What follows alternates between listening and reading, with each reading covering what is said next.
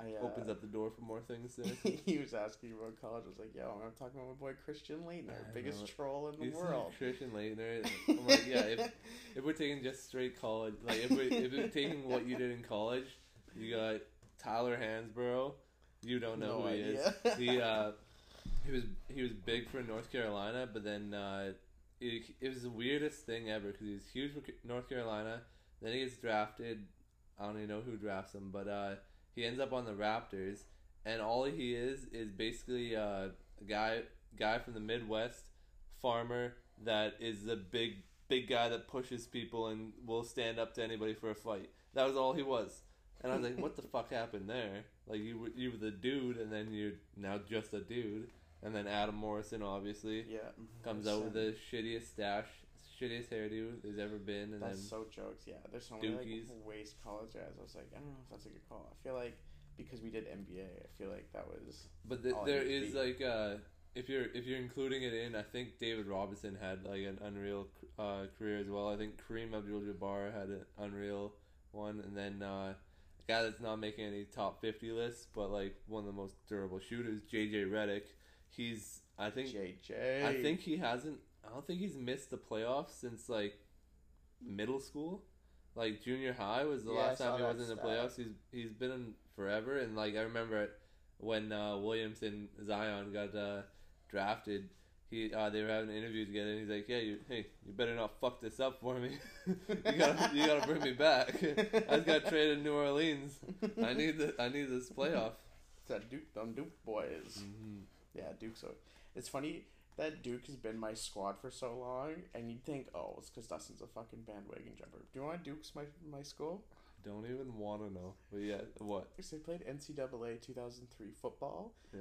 and they had they were Duke. So I was like, what's whatever name? But they were the Blue Devils. Their logo was a D, D for Dustin. I liked blue. I thought Devils were cool, and I just like I used them in football all the time. and then I was like. Oh yeah, basketball. Yeah, Duke's sick. And then it's like Duke's like a powerhouse. I'm like, obviously it's nice. Yeah.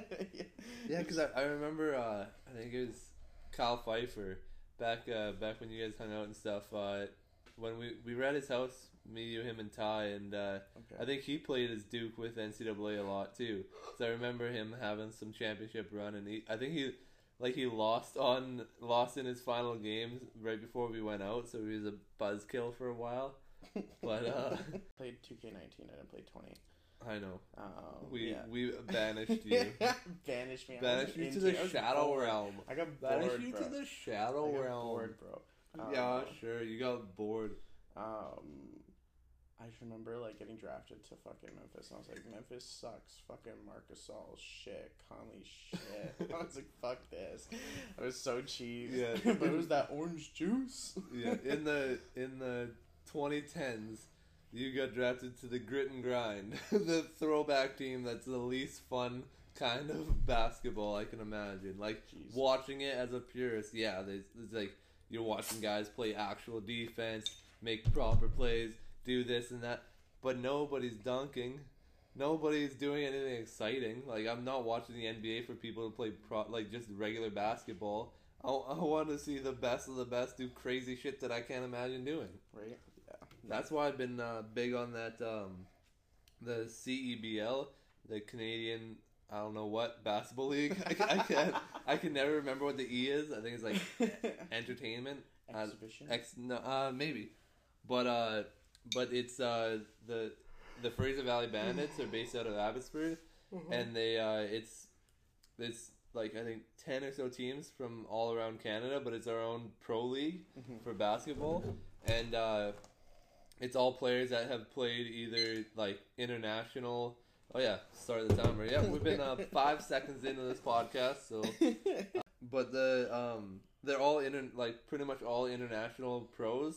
So people have played France, blah blah blah here there, and then there's some that have played uh, like high level uh, college, and then some even from the G League and uh, a little bit of actual NBA experience. So they're all in like their late twenties, early thirties, and it's it's really good basketball because it's not it's not athletes that are just jumping out of the gym, dunking everything, and putting on a show and just hard and one on one with everybody. It's people that have to play proper, have to play hard Mhm. for it to for it actually to make a living out of this thing.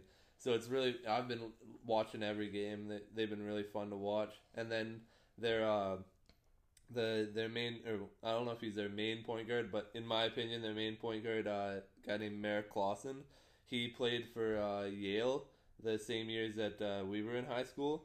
So I remember watching him at different tournaments and just he he was he's still playing professional basketball, so you can tell what he was doing in high school. he was like uh, best best Canadian basketball player at the time. So it, it's cool seeing that, and then seeing him still playing and putting up like playing pre- pretty much the same style and still showing out with a lot of uh, guys like that. So I've enjoyed watching that almost more than the NBA returning right now because I can play 2K and it's gonna look the exact same. Like oh Z- Zion Williamson did a crazy dunk. Oh LeBron James did LeBron things. It's like yes, I can watch that and it's enjoyable, but I know what's coming. Like it's That's not like true, that's like true. the only thing T.J. Warren coming out of nowhere putting up 40 points. Anybody in NBA could do that at any given moment. So it's not as I haven't been enjoying it as much lately, Fair enough. especially now that we got this league. But yeah, so like we were gonna talk about how I had cancer. Segue. Holy. We uh we decided we wanted to kind of let everybody know who we are a little bit because we got some people from Dawson watching, some people that know me, some people that are mixed that kind of know our stories. But uh, we're gonna start with me. I had cancer, grade twelve. Uh, started started in my stomach, went down to my nuts, popped one of those bad boys out, and uh, yeah, so started there. But uh, I have no idea what I'm gonna talk about with this. So, Kyle, have you ever actually like in any kind of like media or anything? Have you ever actually told your story to like anybody, or is this like the first time, really? Yeah, I guess not in me. Like I've, I've talked to a therapist about it a little bit. Uh, Yeah. Just like because uh, when you when you get when you get sick, when you go through the all the shit with it, at the end there's um there's a clinic called the Leaf Clinic. It's long term effects after something with the F. I don't. I'm not good at Okay, acronyms. okay. I know the beginning parts. I never know the end. But it's uh, basically they gave me a like a therapist. Uh, they gave me a questionnaire to kind of like figure out if I if they think I'm doing if I have any things wrong. Yeah. And like I I did the questionnaire and it's like oh it.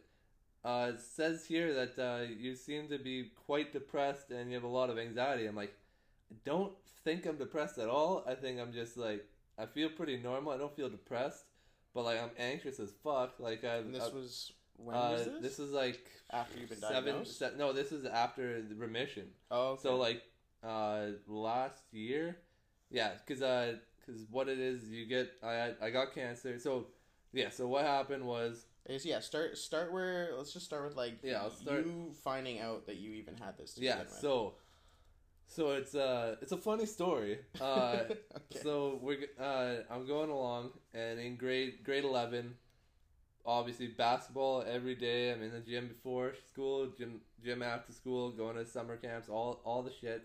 And then uh, I started uh, I started noticing something in my nut, and it was like I, I felt something hard, and it was like what the fuck. that's terrifying. Yeah. Right away, that's terrifying. And and I'm like, okay, well like I'm, I'm gonna be fine. It'll it'll pass. right, like you I- don't I- even. yeah, you never think that far, it's right? probably good. I'm probably good. So then, like, uh, it slowly progresses. Like, I'm still playing ball. I'm still, and then I'm starting to get more uncomfortable, and that that hard spot is getting a little bit bigger and Oh. bigger and bigger. And uh, How like big did it probably end up getting? probably about month and a half. Uh, I'll, I'll, I'll get to that part. About month month and a half in, I'm like, this this thing's like, at least probably bigger than a ping pong ball at this point. It's like right on the side of my nuts, and it's like just a hard like a like it feels like a brick almost. Yeah, Oh. it's it's not comfortable. So then, uh, so then I started wearing sweatpants everywhere, school, everything, and I'm an athlete, so kind of I fit in with it. Doesn't seem that weird, but uh, at that point, I'm like, oh, I've got cancer. Uh, like this is definitely cancer. I don't know what like I don't know what that means because I've never like nobody talks about cancer or anything shit like that. So this is in a month and a half. So at three months is when it's now the size of like it's like a a Big Mac. Oh my god. It's like the size of a Big Mac Not in my even hide it because you're not even like sweatpants. Like, if you you, can't you can't sit down. No, but Probably dude, like- you, you cup your ball and Dude, like up. you're not a big dude, so you don't have No. like a lot of like you know hiding space. Yeah, thank God I had a thigh gap. oh no. But Oh yeah, no. so so I get I it's like it's gone to that point, and uh, I remember going to this. I, go- I w- I was at this basketball tournament because I'm still playing. I just I'm like fuck it. I like if, if I got cancer, I'm gonna die. I'm gonna play basketball. That was my dumbass mentality. Grade eleven. I'm like, oh, I'll just die in grade eleven, uh, but I gotta play fucking sports. And uh, so then we're at this tournament, and I remember like the the moment that I knew like I couldn't play ball anymore was I I was post I posted up this uh, small small little Asian dude, and I remember I I I posted him up and I turned shoot a fade, and he flicked me in the dick. Like flicked me right in the ball. Like he that was, he like gave it a little tap. Oh my god. And like I've, I've had that before where people they when they can't actually get their hand up they'll they'll use their offhand and kind of hit you in the dick to try and like distract you and then it gets under your skin and blah blah blah. yeah. So he does this and I drop. I like I shoot I drop and I I'm like just in agonizing pain and I'm like coach I gotta go I gotta go I went to the washroom and I was like oh fuck that really hurt like I gotta figure this out. And then like, everybody's like oh what's up? I'm like oh I just he bagged me pretty good blah blah blah playing off. So then I'm like okay I, I'm gonna go back in. So then I same thing happened he hit me and it was just I started crying. It was it was brutal. And nobody had any idea because it's like they're it like yourself at this. they're like, oh yeah, you just got hit in the nuts really hard. But I was like, it was like when you when you see like a like a six year old get hit in the nuts and they don't actually know that it like that it's okay that it doesn't hurt that much and they just ah, ah, as if it's like the worst thing that has ever happened to them. It was like I was reacting like that, so everybody was kind of like, oh shit, like I guess that really hurt. yeah, like yeah, they saw you were kind of being. So then, uh, so then, uh, like it was uh, Matt was on the team, and then uh, Bill, his uh, his stepdad, uh, he he was our coach. So then uh, they were the ones that drove me. So then I sat on the bench. Then I, when we were going back, they're like, "Hey, you okay?" Blah blah blah. And I'm like, "Oh, you just hit me really hard." I still didn't still didn't say anything. But then I got home and I'm like, "Hey, mom, uh, I, I gotta I gotta talk to you about something, and like I gotta show you something. It's kind of kind of fucked up, kind of weird, whatever." And like in my yet again in dumbass little how kid old are you again? uh i guess grade 11 so 6 17 i think Sixteen. yeah 16 or no i think it's it was a uh 16 or 17 one or the other i think i just turned 17 Okay. and uh so then in my in my like young brain i'm like ah like the my mom's gonna be weirded out because i'm gonna show her my my my Yeah. unit and then like i'm not even thinking about the fact that i've got this fucking like like nerf football Oh my god. stuck like stuck pushing out on my my uh, testicles, and then like she'd obviously started freaking out, crying, and then uh, went rushed to the doctor, showed him, and uh, it was uh, my doctor, my family doctor at the time, Doctor Bright. He uh, he he was like looking at it, and what he had said was he thought it was a blown hydrocele, which I I don't No know doctor terms. I don't know what the fuck that is, but it sounded like it was like uh, something something inside had ripped and there's fluid that built Fluid in there, building, and that's what he thought it was. Yeah. So then he said, okay, we're gonna have to do like exploratory surgery to figure out uh, what like if if that is it and if we can get, get it drained, whatever. So he's like, I'll I'll try and get a figure out who we can get, and then uh, so end up I think the the like later that week he had uh, called said, oh I've got a guy uh, in Surrey or Langley, I can't remember where it was, but uh, he can do it on Monday. Mhm. So it was like basically a five six day window from when I when I first went in to the time I got the surgery. Yeah. So then I get there. It's they're like, oh, it'll be about I think I think they said like an hour or two to like me and my parents that it'll, it'll probably be about an hour or two. We'll just find out what it is, drain it out, and it'll be all good. So then I went in, and apparently it was something like six seven hours because Oh it, my it was God. it was just a giant tumor Yeah. and uh, so then like this this is kind of like pretty unprofessional of them but uh, like I came came to like all drugged up still and they're they're explaining to me yes it was a cancerous tumor they took the cancer out and like uh, and I think I think at that yeah and uh, at that point I had lost the lost the one testicle and uh, and they like said all this stuff. I'm like, okay, like I'm fucked up. like, Yeah, I'm like, okay, cool. Nothing really So registers then- the magnitude. Yeah, of I'm just sit, sitting in the bed, and then uh, and then my mom and my dad come in. They're like, hey, like how you doing? How you feeling? Like it was a long one. I'm like, Mhm. oh, it's like I'm not too bad. Uh, apparently, I had cancer, but it's gone now, so we're good. And yeah. and my mom, like my mom's like, what? And like she like went. I I don't remember because I was really high, but she told me that she basically like she like she thought she was gonna faint because uh, a long time ago my brother had uh he got him and uh him and this uh, girl in elementary they were both going for the soccer ball and uh, they missed and kicked each other's legs and it broke my brother's leg and just bowed it. Okay. So then when she went into the hospital, she saw it and she fainted okay. and uh, so she thought she thought she was gonna do it again, and my dad did too. So he was behind her just in case. But then, uh, but yeah, so the guy did the surgery, found out it was cancer, and it turns out it was uh, it's a it was a muscle cancer, and it was it was moving from there to uh, to uh, upwards, and apparently it was something where if if it didn't get handled like it did, yeah. it would have been a lot worse. Like if it would have been any longer, and uh, come to find out afterwards that my my doctor had convinced this surgeon not to take his holidays and to back them off, and it would have been an extra month Mhm. before I would have been able to get the surgery. And they said they don't know what would have happened in that month. Yeah. Like whether like they there was never going to be a good part if I would have uh, had to wait that time. So my doctor kind of saved my life in that situation Absolutely.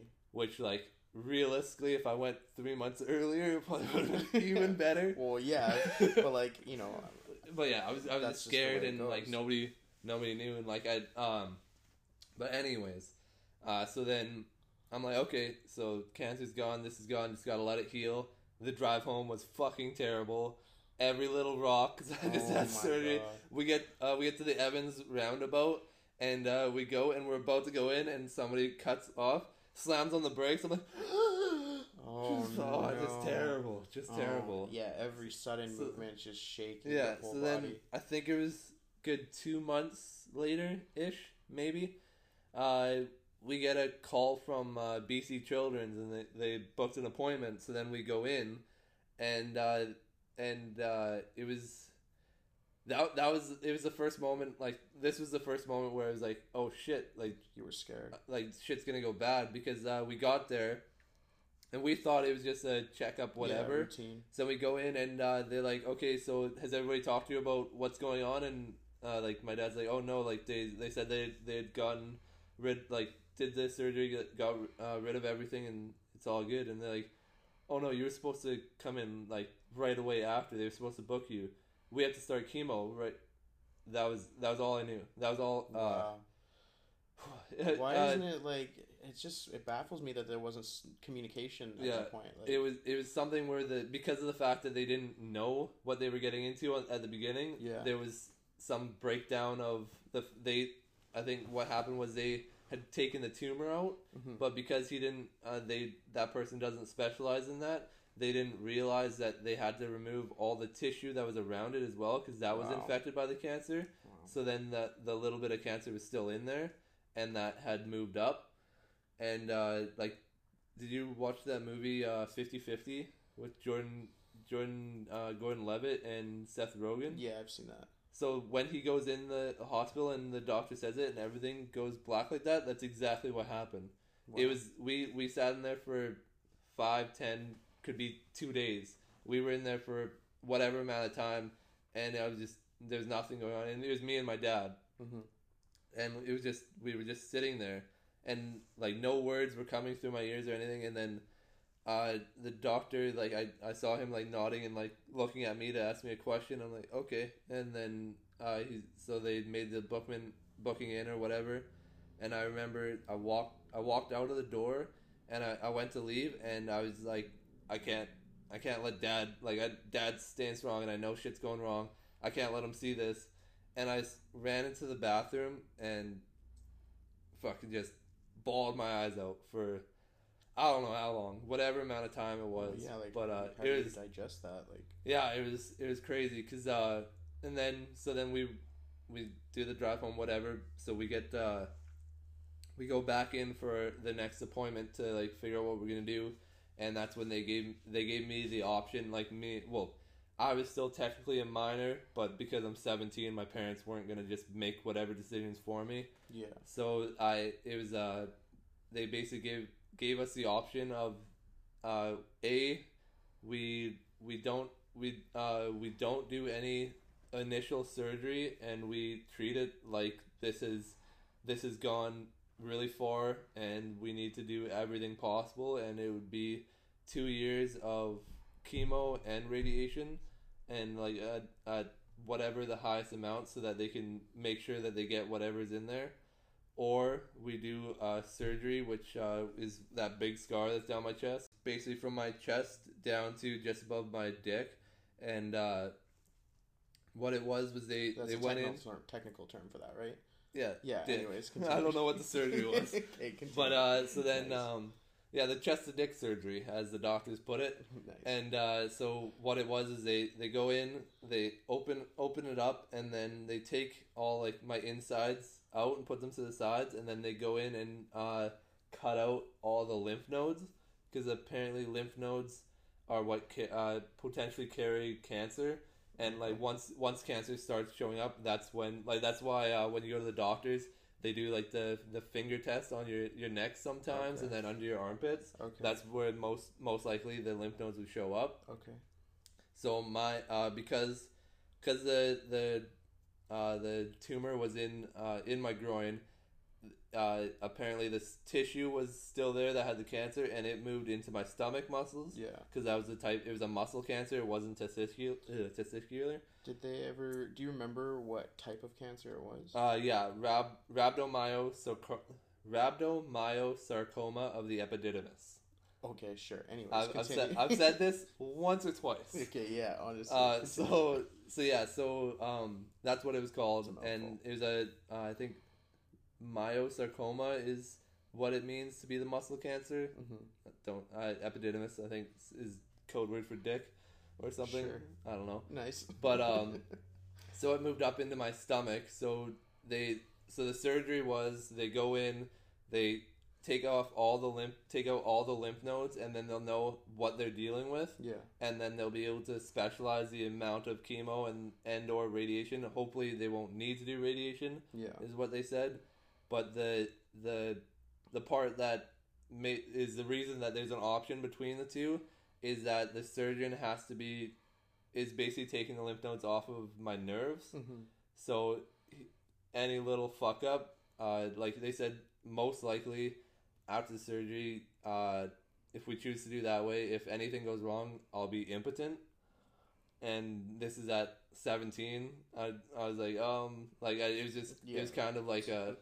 I don't even I didn't even know what that really meant. I was like, okay, so my my dick just basically gone, and uh, like that yeah, you you dick don't really understand. dick be Yeah, go like that's all i know and uh, i was kind of like i was i was thinking about it and like all like because nobody talks about cancer nobody talks about radiation and shit. The Yeah. only thing i knew is that chemo and radiation is what kills more people than cancer.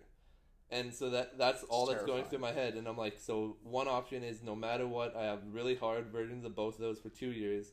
The other one they might be able to do less and then hopefully cure it. So i said Either like way, it doesn't sound like really Yeah. good. and like you know me at the roulette table i'm a fucking gambler. I was like fuck it let's let's do the surgery. Let's like the guy's the guy gets paid the guy's a surgeon. He's a, he's working at bc children's hospital. He said he can do it. If he says it he's done all this stuff. Let's fucking put put your nuts on the table. Literally let's let's get this shit going. Let's make it work. Yeah. so No, uh, sorry to cut you off, but no like, don't no problem. um, did you feel like, especially with like, you know, I can, I know we've kind of talked about it a little bit before, and even just in the way you talk about all the things that you went through, do you feel like there was a point or a pressure on you to be the strong one in the room when everyone around you was freaking out? Yeah, no, that that's the reason that my dumbass played basketball. I played my grade twelve year. I I like grade grade eight to grade eleven was building to Your go. year? I wanted to go for the championship in grade twelve because I knew we had the we had the right kind of guys Mhm. like Maddie, Gary, Eric Niels. We we had a we had a core group that we could actually battle Yeah. against anybody, and I like not to toot my own. I was the captain of our team. Yeah. That was that was my thing, Yeah. and like thinking back now, duh, red shirt the year. Take take the year off. That all that all that means is that I get to practice. I get to do whatever. Take a year off. I, I sit on the bench, I coach, I learn the game from the sidelines, and the next year I just have to go back to school. I have to take at least a, a semester of courses, Yeah. and then I can play my proper grade 12 year. Normally, normal person, yeah, that's what you should do.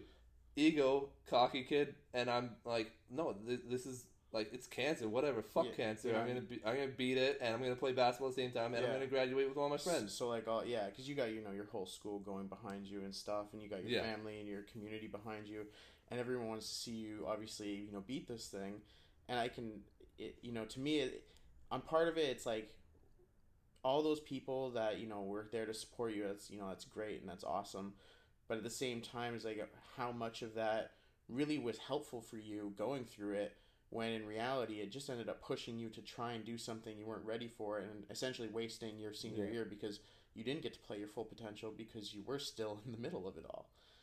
I remember one uh, one basketball tournament. We were at the I think it's the Snowball Classic at Abbey Senior, and we're playing. And this uh, I I hear this like I could hear kind of whispers because like obviously I, I look like a cancer kid because I'm a cancer kid Yeah, on the court, and uh, I could hear whispers.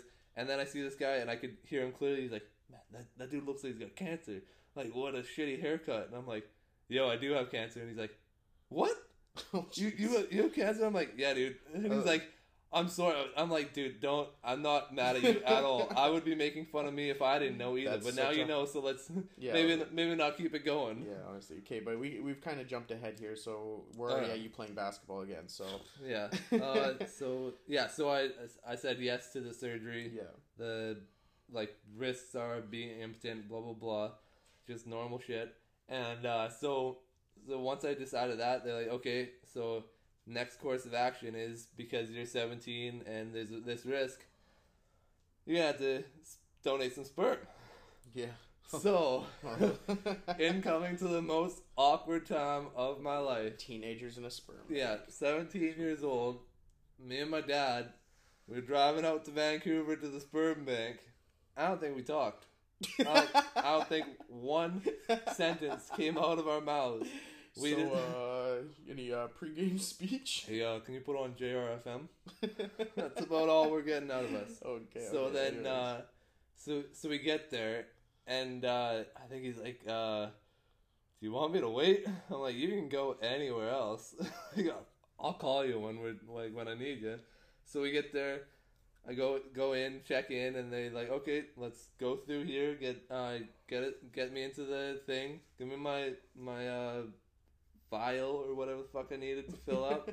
So I'm like, okay. So I go in, and then there's this uh, like tissue box that has a, a list of things like the the rules basically, and it's Okay, what, saying are, like what are the rules of a sperm Yeah? Because so- I feel like that's really uh, so like the main Yikes. main rule is no sperm touches skin like yours or anybody else's. It only goes straight into the thing. If it touches if it touches anything, it's contaminated. Won't work.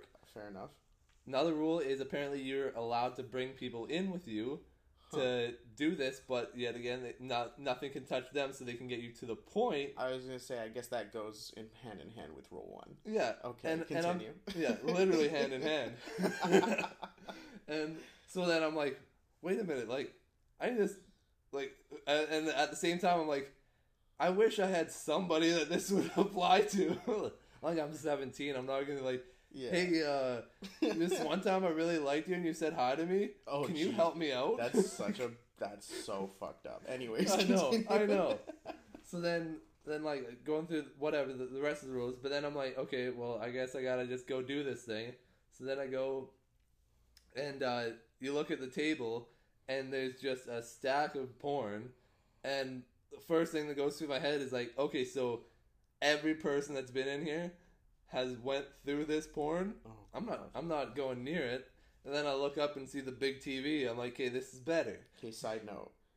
Whose job is it to do a quick check for sticky pages? Like, who has to go like see like okay he used book one and two and not three? We'll keep three around. Or do you think they just do like go out and buy like ten magazines for each person that goes in there? Because that's low key disgusting. Uh, I mean, that's I- not low key at all. That's high key. Yeah. It's so gross. there's there's definitely a guy that deserves more than minimum wage. Definitely. That's for okay. sure. Anyways. But I don't know who it is. okay, so But uh, so then so then obviously see the the TV and I'm like okay so go do my business and I'm like I'm I'm about to walk out the door and I'm like I gotta go give this to somebody. This, Oh my God. this- like That's this is not good. I've, I've had no sexual encounters with anybody at this point, and I'm like, okay, so this is the closest thing to a sexual partner I've had. Is handing somebody my sperm. I've never gone further at this point in my life than I have with a nurse at this desk. So I, I Oh walk and I just walk up and drop it off, and she's like, "Okay, bye." Well, yeah, she doesn't she's want to done talk this to you a either. million times, She- and and you know she doesn't want to talk yeah, to you she, about this. She gets it. It's not like Yeah. there's no hey, like How was it? Like, yeah, you, you have a good time. What page did you use? oh god, None of that. Oh None my of that. god. Thank God. So then, Anyways, so then I go out, call my dad. He comes, picks me up, we get in the car, and he's like, "Want to go to Denny's?" so we just start laughing, and then we go to Denny's for breakfast. that's like classic. Dad doesn't know how to address the Yeah, situation. there's, there's nobody that can Well, how do you that. have that talk? I can't judge him. How do you have that talk? So it's then, so weird. then fucking like leave, and the next day get a call, find out that apparently, if you jerk off the day before you go, you don't have enough sperm. So they're like, okay, you need to let two days go and then come back. you gotta build up the stories. I'm like, I got to do this again. So then, but yeah, so go do the same thing. Less awkward because the second time. yeah, okay. But um, so that all gets done. But then they so they have it frozen wherever. But uh, because I had it, the cancer as a child and is the surgeon whatever. It's I don't have to pay for it to stay there. It just stays there. Mhm. Somebody else pays for it. Uh, governments. I don't know who the fuck does, but somebody Yeah. pays for it. sure. So then go go for the surgery and I remember I get to the get to the get to the hospital like obvi- like obviously other shit happened but none of it really matters I don't remember it hmm but uh so get to the surgery and uh I get in there and uh I remember we're, we're sitting waiting waiting and then uh the the dinner person comes by because I'm having I had it at night. And also it was uh the surgery was on like my my favorite number is 13 Steve Nash always always has been 13 so we get there or we get the we get the date for the surgery and it's Friday the 13th Hmm. so I'm like anybody else is probably would freak the fuck out of them. So then we, Yeah, we get there and we, we park, and then as we get out because we had to go pay, we realize that we parked in stall thirteen in uh, section K. So I was like K one three. That's my like my other thing's KL one three. Yeah. So I'm like Kyle okay, Ortel. so uh, this is going good. This is going good. So then uh, we go up there and uh, we're waiting. And, so the dinner person comes through with their tray. They bring me in this big spaghetti dinner. And I'm like, fuck yeah. So then I mow down this spaghetti dinner. As I'm like just about my last bite, the uh, nurse comes in and she's like, "No, no, you're not allowed to eat. You can't. You you have to fast. You can't eat." And I'm like, "Oh fuck." I'm like, "Oh, what does this mean?" They're like, "It's gonna be a long night."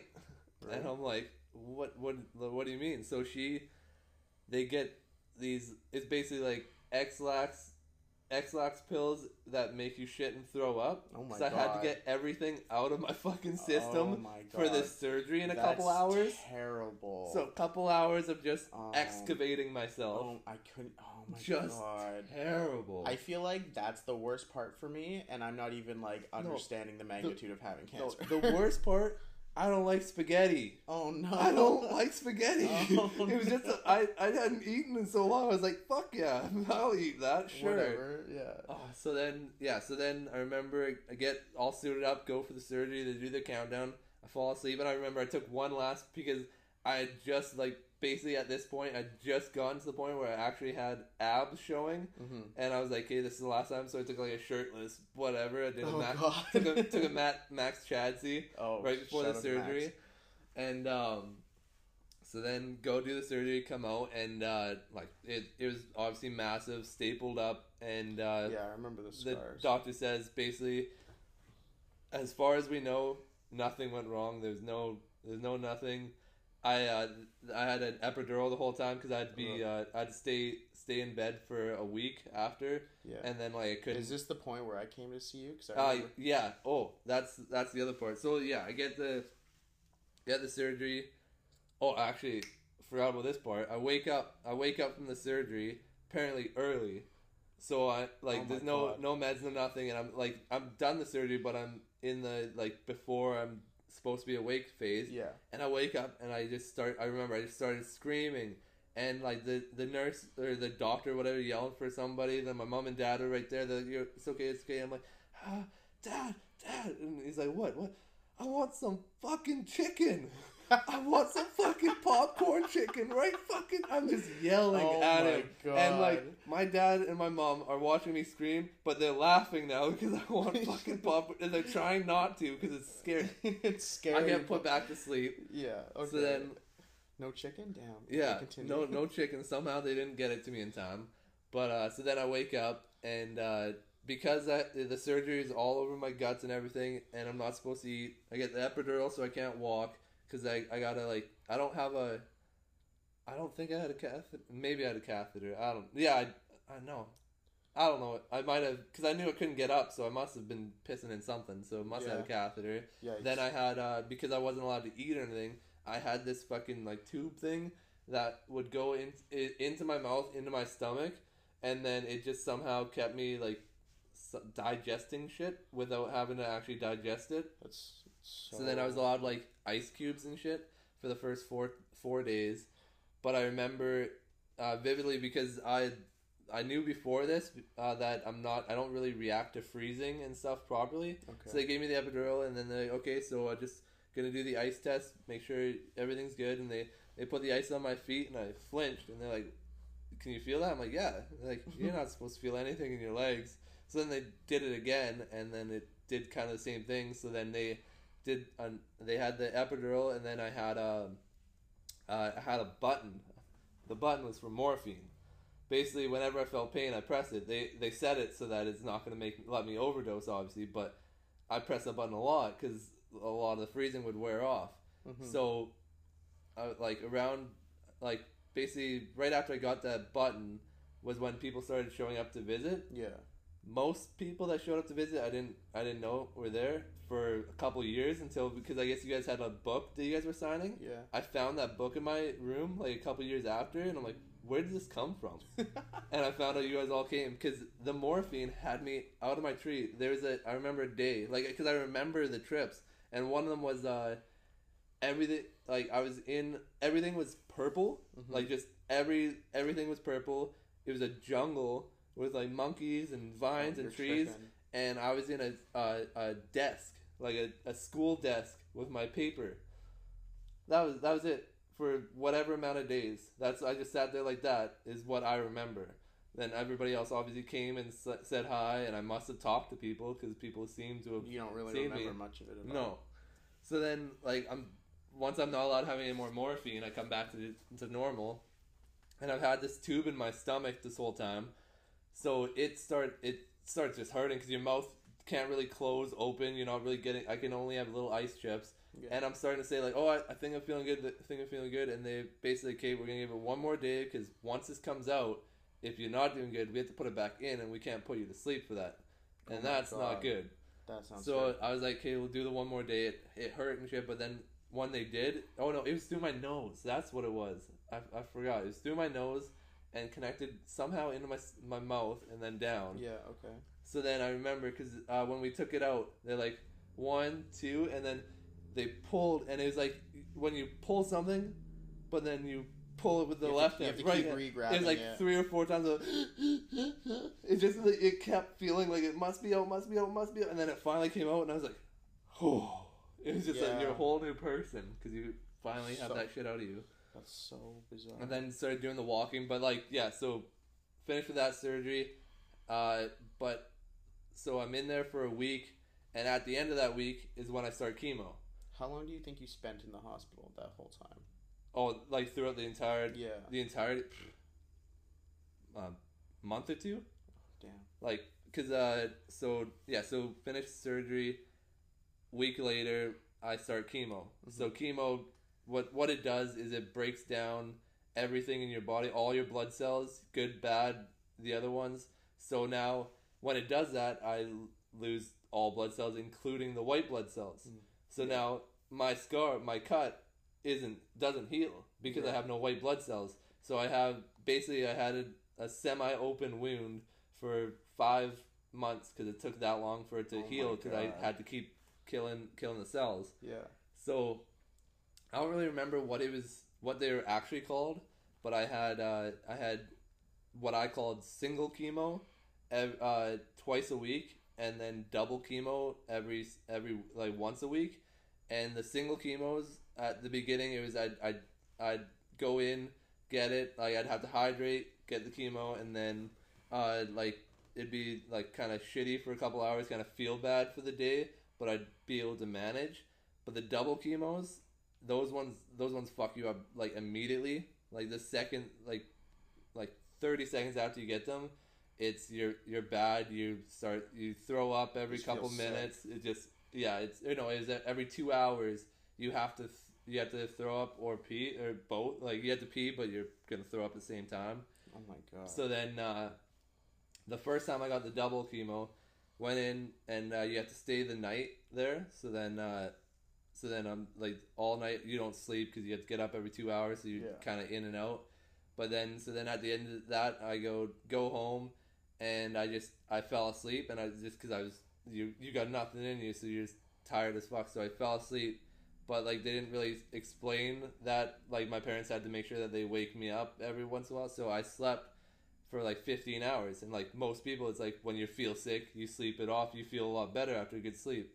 But what happens when you have chemo is that you need to be hydrating double what you like at least double what you normally because your body's so broken down. So because I slept for that long and my like my body was already torn to shit, my my liver started failing and I had to get rushed back and I went like all yellow like Mhm. the Simpsons kind of shit. oh man. And uh that must have been terrifying. yeah, everybody's freaking. Well, I didn't. I I was like, I'm.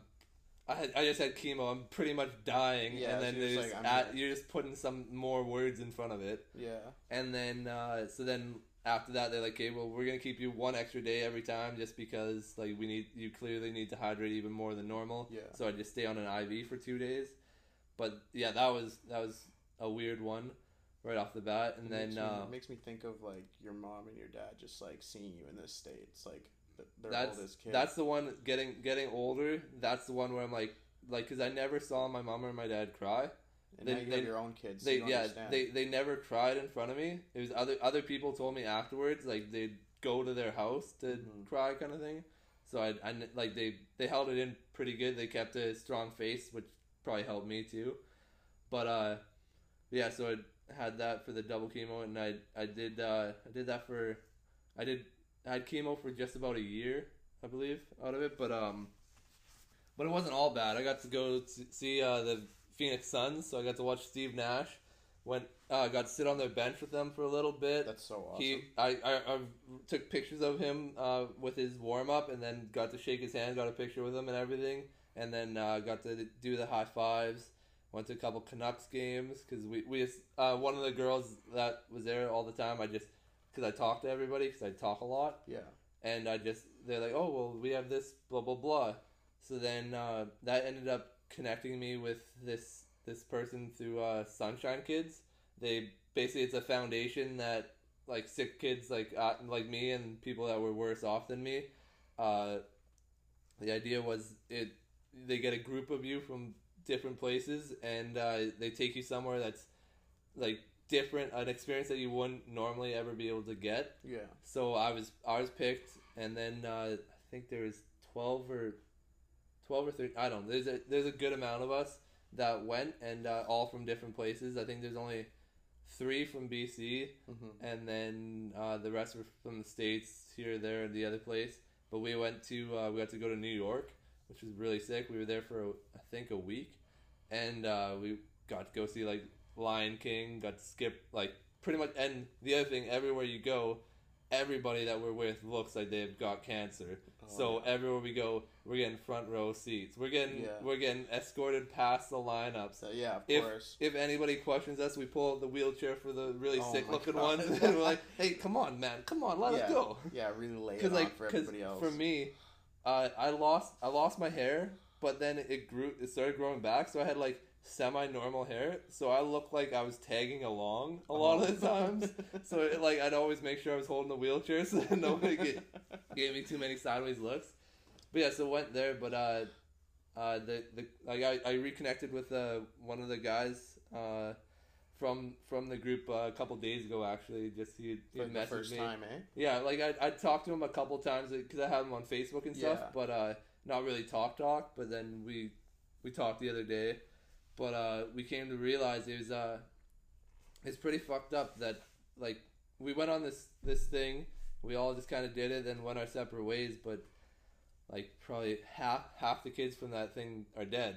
Like they they died. Uh, my my roommate uh, Jesse Jesse Randallsome, he was uh, he had uh, he had a really bad one, but he had just went into remission right beforehand, and then uh, it it came back and I because I remember it was uh it was it was kind of fucked up that how I found out he died. It was um I went to uh uh I went to EA I got to go to EA uh to their headquarters for this like kind of party thing and Yeah. got games and whatever.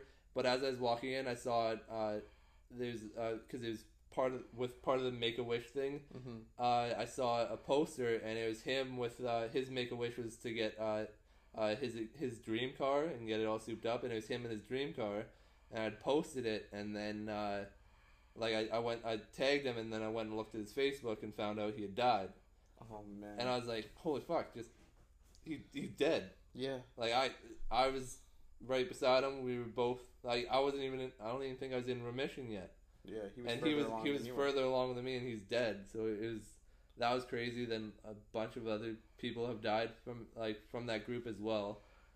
But uh, so it was it was really cool that Sunshine Kids could put that on because of the fact that like I know how it like it affected me. It didn't like change my life, but it like I never I never knew Broadway was something that was not lame as fuck.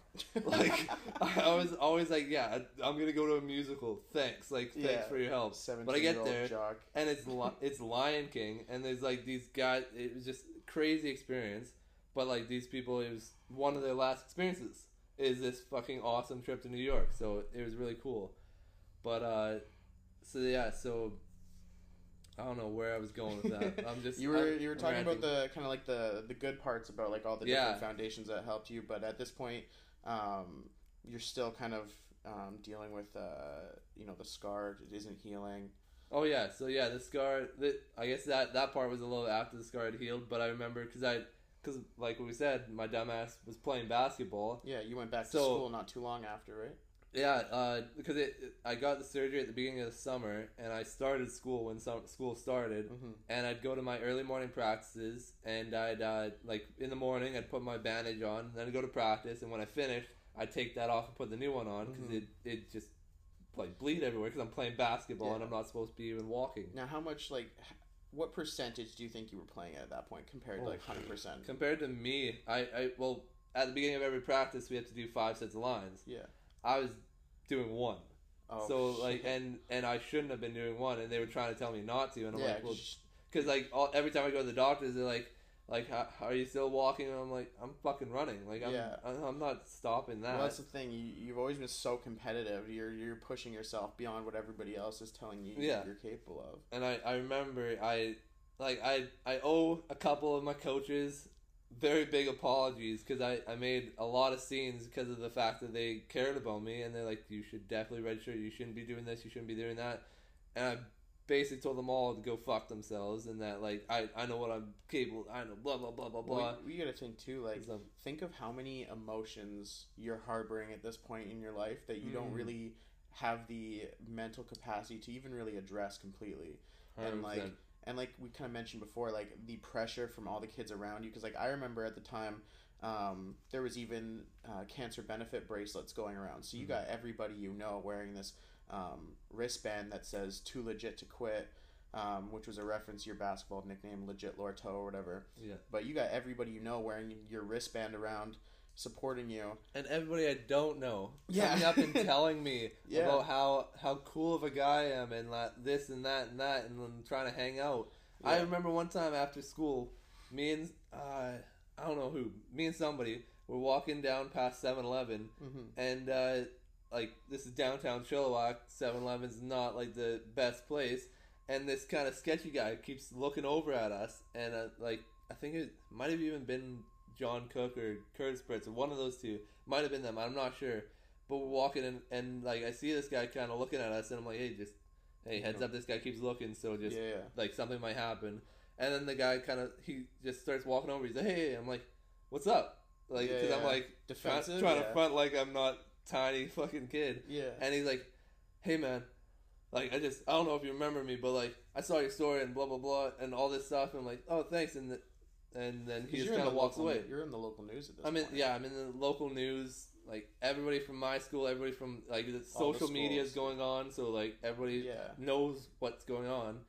And this kind of shit happened to me everywhere, and it still happens. People will be like, "Hey, Kyle," and I'm like, "Hey, Yeah. like, Try try to be we're, we're not actually friends. Like, I understand you know me, but I don't know you." Yeah.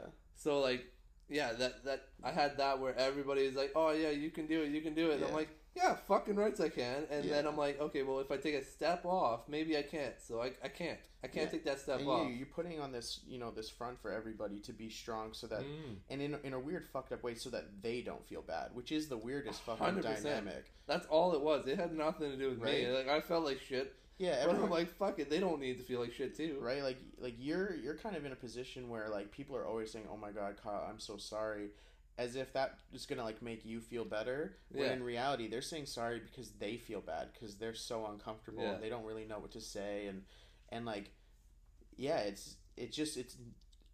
You know, at this point in your life, you're going to basketball, you're trying to do all these things, you're not really addressing the emotions going on. And there's Yeah. no way you're not fucked up. You have cancer. Like, all those, like, outbursts you probably had on the court from that, that that's where the only way you could have felt your actual emotions because that's a lot man like Yeah. it really is a lot it really it takes a long time for someone to really understand especially you know when you're a 17 year old guy Yeah. how to there's there's plenty of guys that are 50 that can't address their emotions properly Hundred percent. and you're 17 yeah like Um, um I remember the the first person that kind of started like not making it normal, but that like uh, fully didn't kind of give me like, oh, you're sorry was uh, our boy Corey Pope. He Corey. he's like he's like ah, it was he he had the worst jokes I've ever heard of, but they they were they were bad, but they were at least an attempt to be a normal. He's like. ah, I don't. Even, I don't want to put a- him on blast. This just, one's this just one's a a quick joke. disclaimer though just a quick disclaimer our friend group has typically had a pretty fucked up sense of humor Oh yeah, we're forever We're, we're not nice people. and not it- at all. And one of the things that you know kind of went on, you know, dealing with like our one of our best friends has cancer was. Uh, you know, people would make jokes about it. It's not because like we're trying to be disrespectful, but like it was just kind of a way of normalizing things to us. Like, like I said, we're seventeen. We don't really know how to handle the emotions Yeah. we're feeling or deal Yeah, with any if- of this healthy. if if nobody, if everybody stopped, like pretty much everybody stopped making fun of me and put me on a pedestal, and then Corey started making jokes at me, and that kind of made it normal for everybody to go back to made you feel like, like, things. yeah, weren't- Kyle's Kyle's still here. Yeah. he's not dead. He Yeah. like maybe he'll die, but he's not dead now. So let's fucking just act like we're we're all boys again. Yeah. And I'm just gonna say the joke. Corey's probably not gonna be happy about it because it's a terrible joke. But he said, uh, "Hey Kyle, how many can how many uh, cancer patients does it take to screw in a light bulb? Like how many? None. They're too sick to get up. Oh my god, that's that's that's wasn't so funny. brutal. Wasn't anything. That's- But he said it, and everybody was silent, and I started laughing, and everybody started laughing, and then it kind it just Everyone's- broke the ice. Everyone's it was- so There was uncomfortable. it was like if I was able to laugh at that, that means that everything's back. Like normal, like if you make a funny joke, it'll be okay. Because he didn't even make a funny joke. He had said something said something with the word cancer in it, yeah. and it wasn't an awkward situation. And that's it. Kind of it made it so that everybody else was capable of talking to me as a human being again. in a really fucked up way. I mean it. I def. I guess it came from a good place, but yeah, definitely is not that funny at all. Oh, yeah. No, no. It was it was it wasn't a funny joke. It was just a joke. The It fact that someone being willing to being willing to say it. I think yeah, I think the effort and the fact that someone tried to bring you back to where your normal was Yeah, before all of this. yeah. So yeah, so he he does that. Whatever. But yeah. So now, Quick tangent. Um, yeah. So I met. We were talking about those cancer benefit bracelets. Um, now I have a funny story that kind of you know this kind of detour from our really serious talk. Right? No, don't worry. Try and lighten the mood of it. So that can I wore that cancer benefit bracelet for years. I wore it until it physically broke off of my body from being worn out too long. Um, and like we had graduated high school, we had gone on to university. Um, I went It's a to big we on there. sorry. we, we went on to Sorry. university. Yeah, I, I, I got a scholarship that year. Fuck. Okay, you got me there. Yeah. Okay, so I went on to university, um, and I played. Uh, I played college football. I was out in uh, in Toronto playing for York University, and um, I remember I was a walk on, so I had to do a lot of tryouts and stuff. And my my mentality is, you know, this is my best friend. He's fighting cancer, and because you're still putting on this big, strong front for everybody, in my mind, to me, it was just like my, my best friend is one of the strongest people I know because I'm dealing with what I'm dealing with. I'm you know I'm playing football and and I'm going through this, and he's got cancer, and he hasn't given up. Why should I give up? Why should I quit on anything that I'm working at right now when he hasn't given up yet and he's dealing with something a thousand times harder than I can handle? So for me, that was my motivation, and I and when that bracelet eventually did break, I ended up getting um, an acronym for the bracelet TLTQ on my arm as kind of a reminder, so I could keep that memory and keep that focus into my athletic career and keep going. now, there's you know anyone that has tattoos knows knows a scenario where you're you're in a space and somebody sees your tattoos and they're like, "Oh, what's that? What's that mean?" and they always want to talk about it. And it's like whatever. It's especially if you have tattoos, you're so used to it that you're you're basically numb to it. It doesn't matter. Um, but for me personally, like my tattoos usually have a lot of deep meaning to them. Yeah. And most people, when they're asking you, they're just surface level questions. They don't really care. They're like mildly curious that it has a meaning at all. But like, if you, especially like, you know, side tangent, if they're at a party, they're never gonna remember. They were drunk. They don't give a Yeah. shit. But like, even sober people, if people that are totally in an everyday situation ask me what your tattoo means, am I gonna spill my guts to them every time? Like to me, it's just like these are really personal, and you're basically asking me to get naked for you right now, just for you to go like, eh, okay, and then walk away. like it's super fucked up. But you know, people are harmless. They don't really mean anything by Yeah. it. So naturally, you have a little abbreviation on your arm. People are gonna ask you what it means. Well, I kind of started this joke because I was like, I'm tired of telling people what it means, and it was funny to me to see people get uncomfortable if I told them it meant something really fucking weird. And some people would always give me this weird look. So the abbreviation for Too Legit to Quit, TLTQ, I started telling people that it meant the loud, thunderous queef. Remember. and and I would say it with the deadpan straight face I would never break at all. And some of these people would just look at me like, "What the fuck?" And like you can see it in their eyes. They're just like they're confused. They're like not sure if they I just said what they think I just said. They're like, "Does he know what that means?" Like they're so stricken by what I just said to them. And I don't break until they say something. So that whole time they're just looking at me. It's just silent and it's so uncomfortable and like i'm kind of a troll so like for me i loved it. It was so funny to me kind of. to, kind of. Um it's still to this yeah i mean we just did that 50 top 50 nba list, so yeah i'm kind of a troll. Um Fuck you with Kevin Grant. so for me that was one of the funniest things to do to people was just like people i don't know i'm never gonna see them again. It's whatever. I'll just tell them i have to you know what it means that. And they're just be like wow it's really fucked up. And then i'll just never see them again and whatever. Now we're going into like my second year and i'm sitting in this cafeteria area and i'm sitting at a table with some people and we're just doing homework like waiting for something. And i remember we're sitting there and some girl comes up and i think she was gonna like she went to like talk to one of the other girls at the table.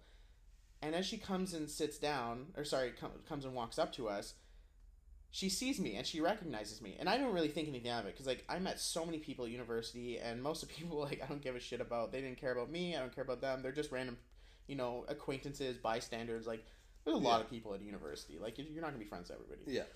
And so, anyways, this girl walks up. She says something to her friend, and then she looks at me. And there's like I don't know, four or five people at the table. And she's like, "Hey, I know you." And I'm like looking at her like, "Uh, you do?" like I don't know. Like I don't want to be rude, right? Like kind of like you said, Yeah. you see people all the time. You don't want to be rude to them. You have no reason to be rude, but like I legit don't remember you at all.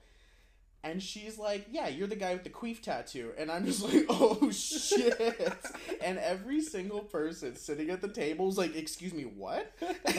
what is this queef tattoo, Dustin? Can you please show us?" Because like everybody's like, "Whoa!" Because I didn't really tell people I was even doing that. Like it wasn't like, "Hey guys, guess what I just did?" It was just kind of something I was doing on my own. Until that day, when this random girl's like, "Hey, yeah, you're the queef tattoo guy," I'm like, "Okay, well now I have to explain." I had the same thing because uh, when like dealing with it all, I had uh, because they had to put the chemo in straight to my heart. So there's a what what was called a VAD, a vascular access device. It get uh, it was put into my uh, chest on the right side. It's connected to whatever. But uh, normally it's it's like it's kind of a circle, and it it's supposed to just barely kind of break the skin a little bit. But Mhm. mine, I guess, because I was too skinny, it was like a full like inch out of my of my chest. So then, like, if I'd if I'd wear like a tank top or anything like that, like it'd clearly show go swimming, whatever. And uh, like at first, obviously, like like you said, you kind of tell people what it is, and then you you start getting asked by people that you don't know or care about, or like you said at a party. And so I decided I wanted to have fun with it. So uh, I remember, I think it was I think it was actually uh, Nathan. Nathan, uh, I think it's Nathan Jimmy now, but Nathan Press at the time. Okay. I remember he, uh, I think we were at Brittany Finlayson's, and uh, he he came over and he's like, "Hey, what what is that? Like, what? Like, I, I see Yeah. you all the time. Like, we're all obviously friends, but I've never really asked." I'm like, "Well, like, uh, my dad, he was kind of he was a really he he likes to drink. He kind of gets angry when he drinks sometimes too." And like I, I kind of I said something to him the other day, and he, he got really pissed off. So he, he took a bottle cap and and punched it as many times as I could to get it stuck in my chest. It's like, oh my god, really? I'm like, no, I've got cancer. it's so fucked Walk up. away. It's and I would say so that to everybody, anybody that asks me, I tell them that story. Doesn't matter who's there, if it's a party, what it is. And yeah, Jeez. Yeah. disclaimer: my dad's a saint. He is not an alcoholic. Yeah. But it's it for was the, funny. Yeah, it's for the bit. You gotta Yeah. you gotta respect it for the bit. Yeah. Anyways. Okay, So- so, now in the story, you're you're in your senior year. You're playing basketball, but obviously you're dealing with a lot internally. Yeah. What was it like finishing your senior year and like graduation? So yeah, so obviously, like you said, everybody everybody knew who it was. Everybody kind of like showed their support. I was putting on for the putting on for the city kind of thing. Like Right. everybody knew me. So I remember, uh, like you said, I was in the the Chilliwack Progress. I remember uh, the the lady uh, can't pronounce her last name. Jenna Hauck, I think, is the photographer for the Progress Sure, whatever. and she would she'd come take photos of me for each of the segments. But she said she was coming to uh, prom, uh to graduation, and for some reason in my head I'm like, oh yeah, she's coming for me. So then I remember I'm like in my Okay. gown and I saw her I'm like, oh hey, like can you get a picture of us? And like, oh sure. And then I'm like oh like with it and oh here, do you want to take more pictures of it? And she's like, hey, like I'm I'm not here for you. Like I'm I'm doing this for the progress. So like I I don't know what you're thinking. I'm not sending you these photos. And I'm like, oh, oh, I, I, I, I thought you were just here for me. I'm like, Oh, okay, I guess I'm not as famous as I thought I was. you're only famous for a little bit. Yeah, Yeah, but now I- you're healthy. No one gives a shit. yeah, That's what I'm saying. No one really gave a shit. but A no, I, I don't, I don't think I was even done chemo. But I, I might have been. I don't remember. But uh, but I remember we like we get in the ceremony. It's a long fucking drawn out thing. But then uh, uh, it goes on, and then they, uh, it said, uh, and this guy, he everybody knows him. He went through blah blah blah, Kyle Orto, and everybody fucking erupted, and it was the weirdest feeling in the world because I'm like, I just did a year of this for this moment. Right. Like this is like looking back on it, it's like this moment means shit. Everybody does this, Well, see, but that- I was like, I, I, the only reason I stayed in school is so that I can graduate with my friends, and I'm here, and everybody actually gives a shit that I did it, yeah. and it was the coolest feeling. I had my grad ring. I was like, huh, like put my fist up, and I'm like, this is so cool. And then I went up, and everybody was going crazy, and then like just stopped after that. But See, that's, that's that's the thing though. It's like everyone cares in the moment, and it's very common in our culture even today with like you know people are like, oh my god, you know this just happened. You know, pray for these people, and it's like I get it. Like there's so many things going on in the world, and I'm not you know shaming someone for you know having a heart and being empathetic, yeah,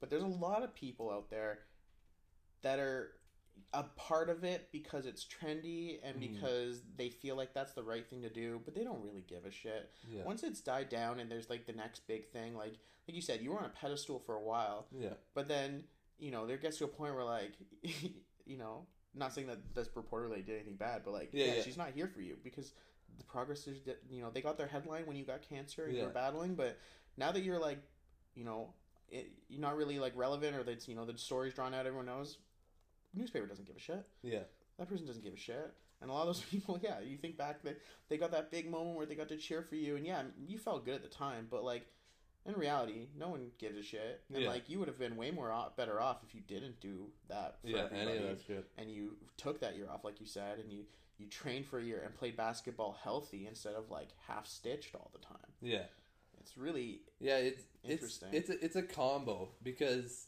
like you could say that I would have been better off to not do it, but I could also argue that if I if I didn't do it, I'd probably feel like a bitch, and I'd probably keep that mentality where like oh like something happened to me. I okay, well I guess I'm I'm stuck here. Like I, I gotta wait this out, wait till this is better. And realistically, shit goes wrong every day. Like okay.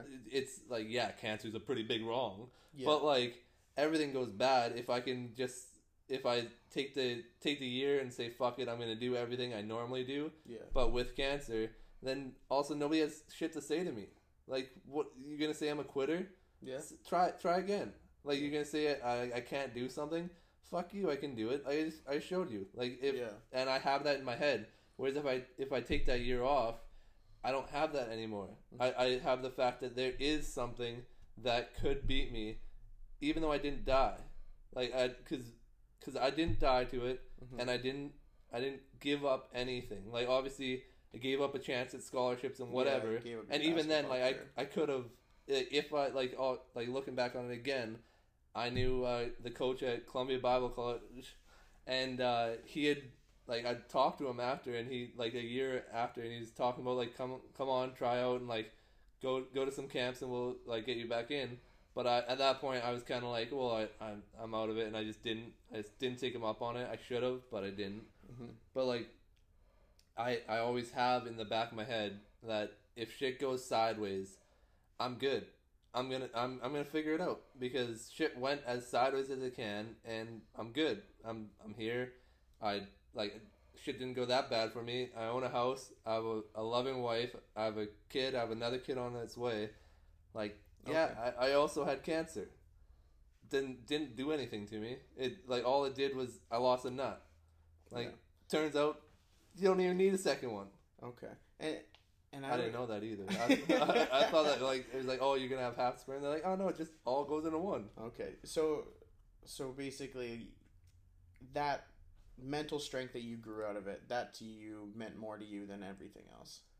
Yeah, pretty much. Like it, it was kind of like, at, at especially at that point, like looking back, like it's everything. Twenty, your hindsight's twenty twenty. Okay. I could have I could have made the exact perfect decision at that time and change it all, but I wouldn't. I like me myself. Even if I went back there and had cancer, this like with this exact same mindset, I'd probably still do it. I I can't see myself ever taking a year off for anything, like just anything in general would wouldn't convince me that it'd be better to to bitch out for a year. Like it's it's not bitching out, and other people can do what they feel, but it's not me. It's not in my character. Mhm. It's not like my my dad like because like growing up, we weren't we weren't poor, we weren't rich. We were kind of like bottom middle class kind of thing. But I I had no idea. Like I, I thought I was I thought we did pretty good because my my my dad kind of he just took care of us. They, it was, Yeah. you never knew when shit was going sideways. It was always like kids kids get taken care of. Maybe I'll skip dinner tomorrow, and like just nothing. You didn't really know what was going on. So, in like I didn't know that at the time, but as much as I didn't know subconsciously, I could see that he he did what needed to be done, Mhm. and if shit went wrong, he did it anyways. So that it was just kind of it's built into me to keep going. Yeah, and and you know, especially dealing with you went what, dealing with what you went through, like I can see how that Yeah. holds a lot of value to you for sure. Then then obviously like I'm not gonna get into it this time, but like before this also I had dealt with stuff with my mom. Mm-hmm. Like my mom had her issues. She's great now. Everything's good. She's completely changed. But she had she had bad shit happen with her as well, and like kept rolling with the punches. It's like shit happens. I go to school. I go play basketball. I do this. Shit happens. My dad goes to work. He pays the bills. We go here. Mm-hmm. We it just that's what it is. The There's fighter no mentality's Yeah. been in you for the since the yeah. beginning. It's it's been in there for a long time. I it's just I could never see myself just Yeah. quitting on it. And, and you know what? The thing that's that's crazy is it all it all happens the way it does, and yet you know then for me, I guess like being your friend, I feel like for me the climax to it all was like seeing you get married and just like being a part of that whole process, like Yeah. how powerful that was, getting a chance to like do that speech in front of everybody and. And we'll, we'll detour in a minute for the ring story because you know that oh. was that was a classic. And you but- definitely bitched out on your speech because I knew you you didn't want to cry, so you just kind of like like played it off, like oh I'm gonna talk about this and that. Yeah. but Hey, you know what? The, I thought the speech went good though. You know, I had no, it did I had it did go good. But I knew ex- I was You knew waiting I for had the more tears. the I was waiting for the tears. You knew I had more of the day. Yeah, I was trying to avoid crying myself. know. I, made I made everybody else cry, but I I, was trying to avoid uh, being the one standing up there crying myself. Because especially because like your mom and your dad had already cried. I like, know they, they had some tears. like jerkers. everybody was crying already, so I was trying to like, well, maybe I should just like be a little bit more funny. I mean, like I said, I made everybody else cry as well, all over Yeah. again. But I feel like yeah, being a part of that whole situation was definitely. It was just feel like it was a big um, climax of the whole situation, and kind of, you know, from my perspective, it was kind of like closing closing the chapter that you couldn't do anything because of cancer. You just you've just proven that you can advance your life in the way you have despite everything you did yeah. and and like you said you know we're sitting in your house right now you got your family in there your your wife your kid kid on the way you know this is this is you this is the world you've built Mm, out of what probably didn't look like much when you were 17 yeah. and we're we're at 10 years later we're 27 now and this is where we're at It's not too shabby. right too man shabby. like it's it's it's it really is impressive and it definitely has always been a source of inspiration for me just because i know like i said i see it every day on my arm it reminds me of how Mm. hard you fought so why why would i have the right to ever give up on anything i'm doing Mm. and I and I feel like I coach football now, and that's the kind of the men the message I give to kids all the time. You know, like we live in a pretty you know white average town, lots of privilege going around here and there. There's a lot. There's some people living hardships, but there's a lot of people that are living just normal lives. And then you think of like college sports. You got guys, you know, fighting, trying to get out of the hood in whatever city they're in, trying to make the same team as you. So you, if you're not willing to fight harder, you know, and fight as hard as these people that are dealing with so much more than you, what do you really deserve? Yeah. Like, like you have it easy compared to them, and they're still fighting. So why can you give up? Yeah. and yeah, it just it definitely is a very powerful story. Um, quick uh, departure from the serious tone though. So at Kyle's wedding, we had this uh, situation that was completely my fault. But you know what? Hundred percent. in the essence of no harm, no foul, technically nothing bad happened. So it's not like I really fucked up that badly, but like let's just break it down. So I was the best man, and as you know, best man is responsible for the wedding ring. Mm-hmm. And you might be thinking, Dustin, did you forget the ring? It's like, no, I did not forget the ring. I had it all planned out. I had been thinking about the ring pretty much all day. The schedule was simple. Um, we get ready, we take pictures, we know with the groomsmen, whatever. Um, then we go and we do this little thing with uh, Kyle and Britt for pictures. And it's like, that was going to be like half an hour, like the maid of honor, me, and then, you know, the bride and groom. and then we go back to the room, we finish getting ready. Kyle and Britt will go off and take pictures, and then we kind of all reconvene at the ceremony. It was simple. I had it charted out, everything was good. And then on a whim, we kind of like changed the plans slightly. and me and uh, the maid of honor also got in the vehicle to go take pictures. And at that moment was the first time that I completely forgot what was going on, and that changed plans completely because I left the ring in my bag in a safe spot where I wouldn't lose it, and I knew it was the last thing I needed to do before I left that room. And the last thing you did. so we go off, and I've completely forgotten. I don't have the ring on me at all. And then we go straight from the pictures to the ceremony. And we'll, we come back to like get on buses, and then we go to ceremony. So I still have no idea. And now we're at the point where people are starting to fill in. There's like half the seats are in, like the buses for like the area. And where we, you know, the ceremony happened, it was like we had like cabins, and then there was like this little road that kind of, you know, went a roundabout behind the cabin, and then down up this little hillside, mountainside road down to the grassy area. It was like a five, six minute drive or something Mhm. like that Yeah. up there.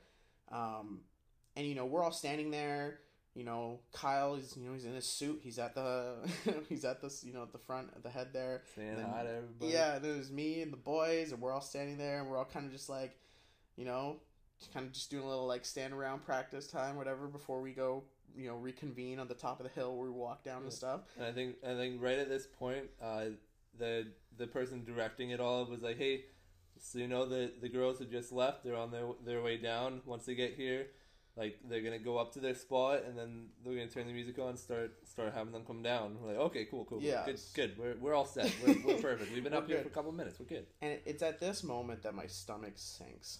I'm literally sitting there, still got a smile on my face because we're all just chilling, and I'm just thinking to myself, I remember that feeling of my pants being tight because the pocket was filled with the ring. And I, uh, I'm also aware that I don't feel that feeling right now. I immediately started like patting myself down, and I didn't really know what to say at first.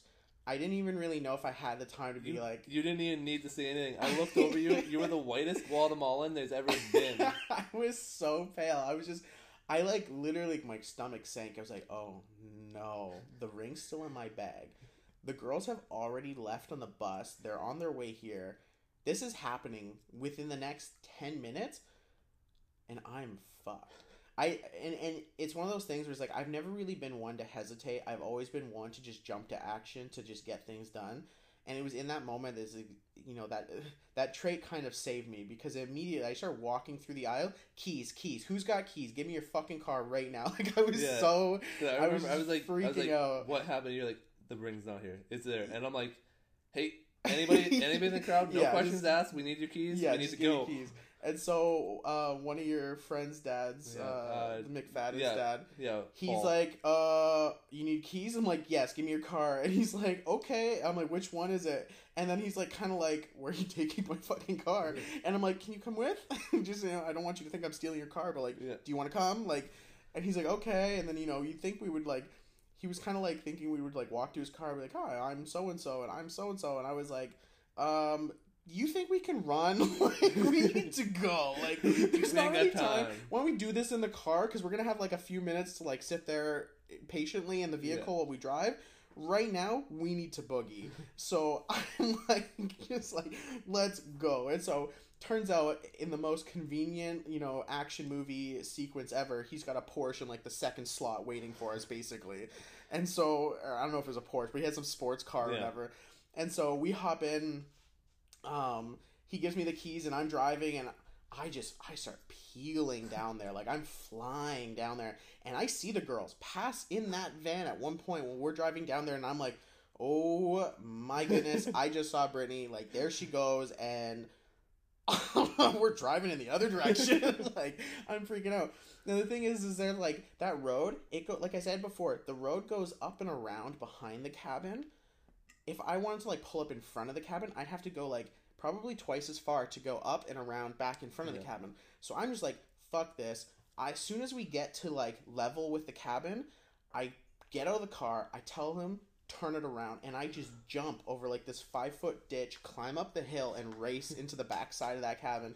I grab the key and I just start running back around. And I remember I just said, fuck it. I just jumped. And it was like a pretty big jump. Like realistically, I don't know if I had the balls to do that jump if I was not under pressure, but I just went for it. And somehow, like for those that don't know, I'm not like like I'm athletic, like I played college football, but like I was a lineman I'm not some like I'm not a jumper. Jumping isn't a thing. No, Me in the air. He's a stander. He's yeah, a big stander. I push people. Like I don't jump, bro. So like me jumping this big of a gap was partially terrifying for the fact that nothing wrong happened. I landed it cleanly on two feet. I did not rip this very, you know, fragile tuxedo that I'm wearing at the moment. I didn't drop anything. Everything was fine. It was like it was scripted.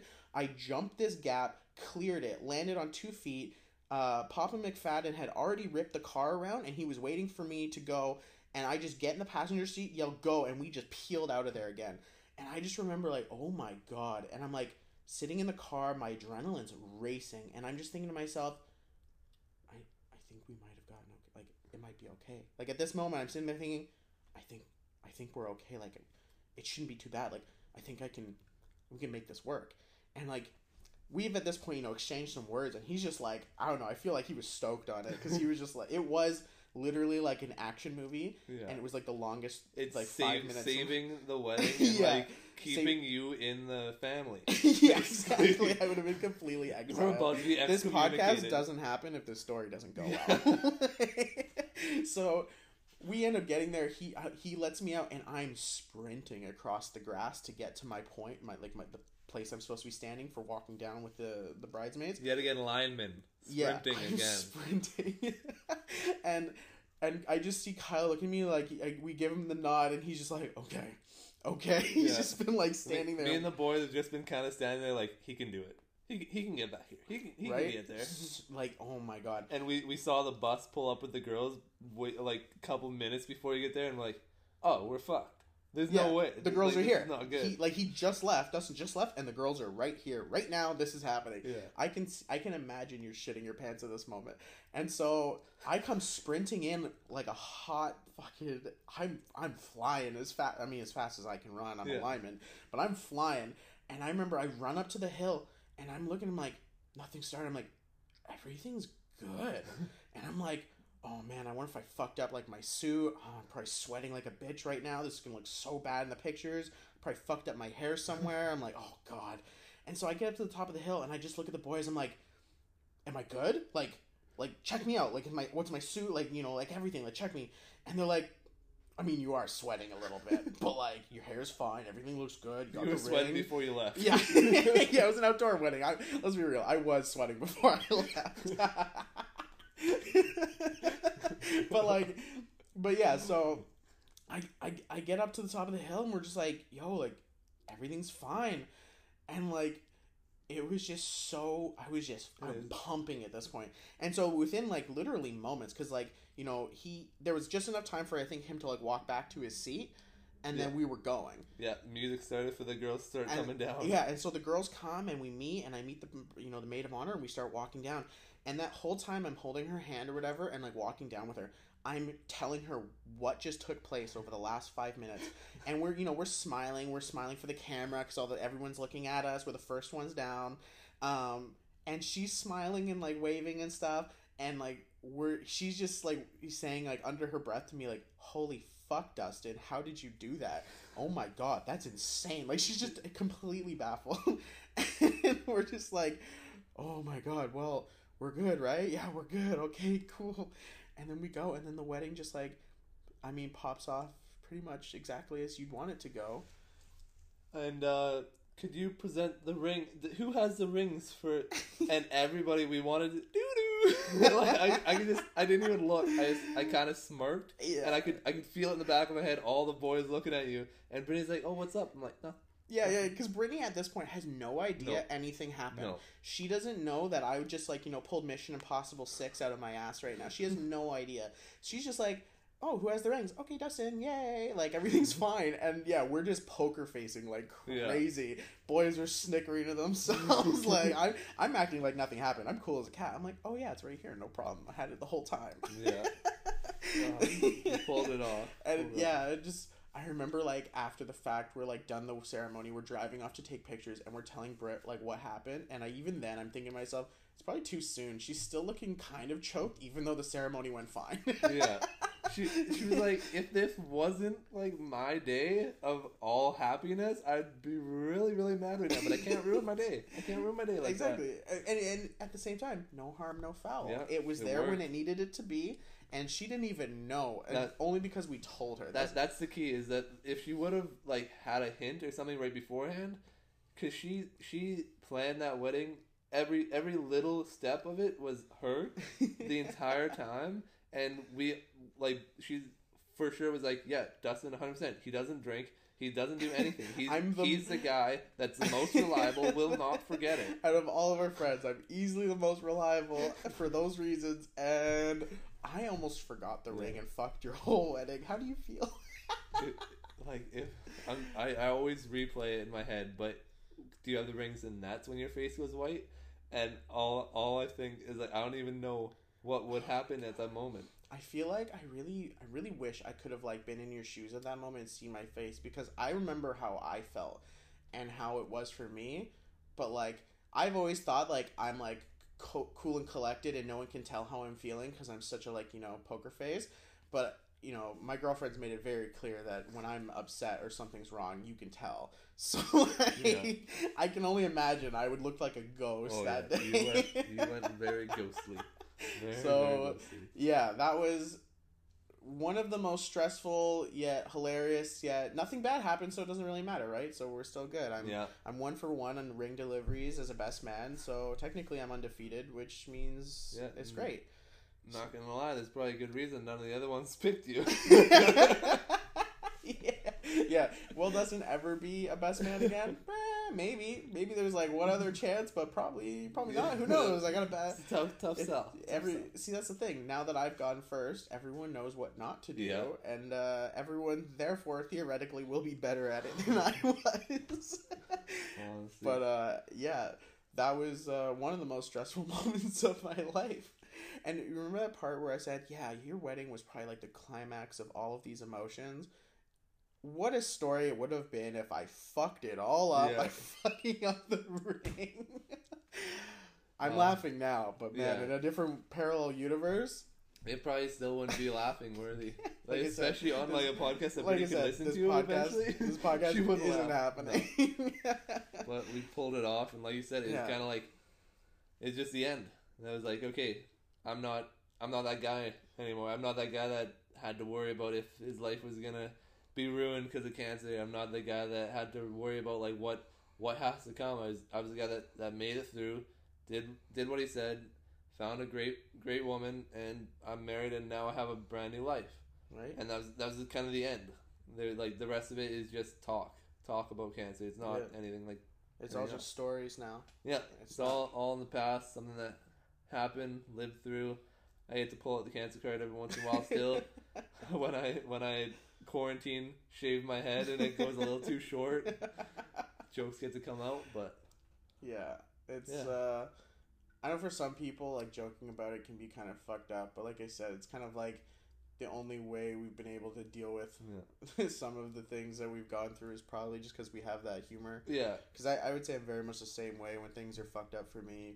Making, you know, probably sick jokes that maybe aren't Yeah. funny to the others that care about me, but are funny to me.